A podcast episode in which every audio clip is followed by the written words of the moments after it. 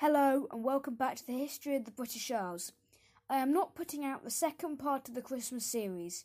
Anglo Saxon Christmas is even less documented than Roman Christmas. Plus, I, under- I underestimated my ability to procrastinate. I feel like it's a bit too late for it now, though. Before we start episode 3, I would like to say that I know there are problems with the website. They will be fixed in time. It's all coded, so some glitches are expected. With the home page, I just need to move to move some files around to make it work properly. Now, let's get into episode 3, the beaker culture. In this episode, we will be covering bro- the Bronze Age in Britain. The Bronze Age arrived in Britain around 2000 BC, um, BCE and was characterized by the development of long barrows and henges, as well as the development of British society and Britain's economy. Just as in Mesopotamia and the Near East, the Bronze Age saw, saw the growth in more advanced settlements and leadership structures, as well as the development of a more united identity among the British, among the Britons and Irish. This identity was not unified on a large scale, but a small one. Britons and Irish would identify with the people near them and would speak broad, broadly the same language, but people farther away were just as distant as the people of the continent. Someone from Hampshire was just as different to someone from Norfolk as someone from France. That this is not to say there were no unifying factors, though. Henges are seen as far north as the Orkneys, and there is evidence of people from all over the British Isles coming to Stonehenge. Nevertheless, Britain was by no means culturally or politically united. Before the Bronze Age started, there was the Paleolithic, or Chalcolithic, or Copper Age. This started around 2400 BCE and shows the development of early metal tools made primarily, as the name suggests, from copper. Tin was also discovered during this period, as well as the large reserves of it in southern England and Ireland. This would later lead to the growth in British industry and wealth. Continental migrants also started to travel to Britain. A notable example of a migrant is the Amesbury archer, who was born in the Alps around 2400, around 20, around um, 2400 BCE. He possessed a skill that very few had the ability to forge metal. At some point in his life, he left his home, made the arduous journey across France and over the Channel. He became a notable figure in his new home and died near Stonehenge. What is so notable about the Amesbury archer is not his skill nor his journey, but his burial. He was buried alongside another person and was accompanied by pottery, exquisite arrowheads, and, most notably, gold. This shows his high status in local society, and some historians have surmised that he might have been the king, in quotation marks, of Stonehenge. I would doubt these, these claims, as do the majority of historians. For one thing, the idea of a king did not really exist. People lived in small tribes, and the Amesbury Archer would have had to be incredibly powerful to control the area between Stonehenge and Amesbury. In addition, the Amesbury Archer was a newcomer, and people lived short lives. It is not likely that someone who lived in that area for, at the very most, ten years would control any t- tribe, let alone one so big.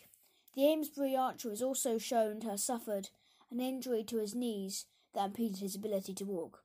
We don't know, we don't know which side of the channel this happened on though. Whether it happened in England or France, he was nevertheless all the weaker in any grab power because of this. He also he was also a metal worker by profession, and would have gained just as much repute, repute and wealth through this through his th- this skill than th- as through leadership. After the end of the Chalcolithic era, the Bronze Age began. Bronze is made through merging 88% copper and 12% tin, and Britain and Ireland are one of the only places in Europe and the Middle East that makes tin. This led to the south of Cornwall and by extension the whole of southwest England and the southwest of Ireland becoming extremely wealthy. Larger communities developed in these areas, with flat with the flat farmland of southwest England especially see, seeing large migration. A large part of Stonehenge was developed in this time, probably because of the new enlarged population. It was at this time where what I talked about at the beginning of this episode, unifications of tribes around the same area, started to happen. Large kingdoms, for lack of a better word, started to emerge based on the newly populated lands. This was in conjunction with the development of large urban areas such as towns. In, in these ti- it is in these tin mining areas where we see the largest concentration of archaeological sites such as henges, long barrows, and hill forts, the latter mostly in Ireland. If you do not already know what a long barrow is, if you do not already know, a long barrow is a long, straight stone structure built into the ground. These are mostly for burial and would serve as a shared tomb.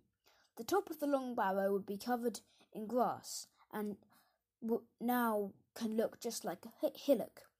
There were ten of these near Stonehenge, and you can do a short walk around them. If you're passing by, I would recommend it. Even if you're not going to Stonehenge, you can still go on a, a walk without even paying a penny. The Bronze and Copper Ages saw the advent of a new culture in Britain, the beaker culture. This culture came to Britain through migrants such as the Amesbury Archer um, uh, and was originally from the Rhineland and northern France. As the name suggests, the beaker culture was, categor- was characterized by pottery and the development of the beaker. It was widespread all across all of Europe, crossing the language barrier.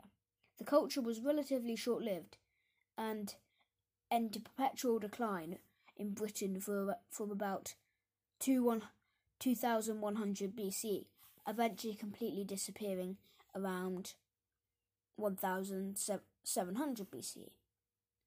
That brings us to the end of the Bronze Age, the Bronze Age collapse. This is a relatively mysterious period, as people stopped recording happenings. The main theory for why the Bronze Age ended is that the Sea People, Sardinian raiders, rather like the Vikings, invaded the main centres of Near Eastern civilization. Egyptian writers documented these raiders. Other historians believe that the collapse of Bronze Age society was from a natural disaster such as an earthquake. That brings us to the end of this episode. I hope you enjoy listening I, I, I'm, I'll get back to the regular episodes now and, and touch on Welsh history to, up to around 700 or 800 CE. After that, we will do the same for Scottish and then English history. After that, I'll do a couple of episodes about the Vikings, and then I'll cover late Anglo-Saxon history.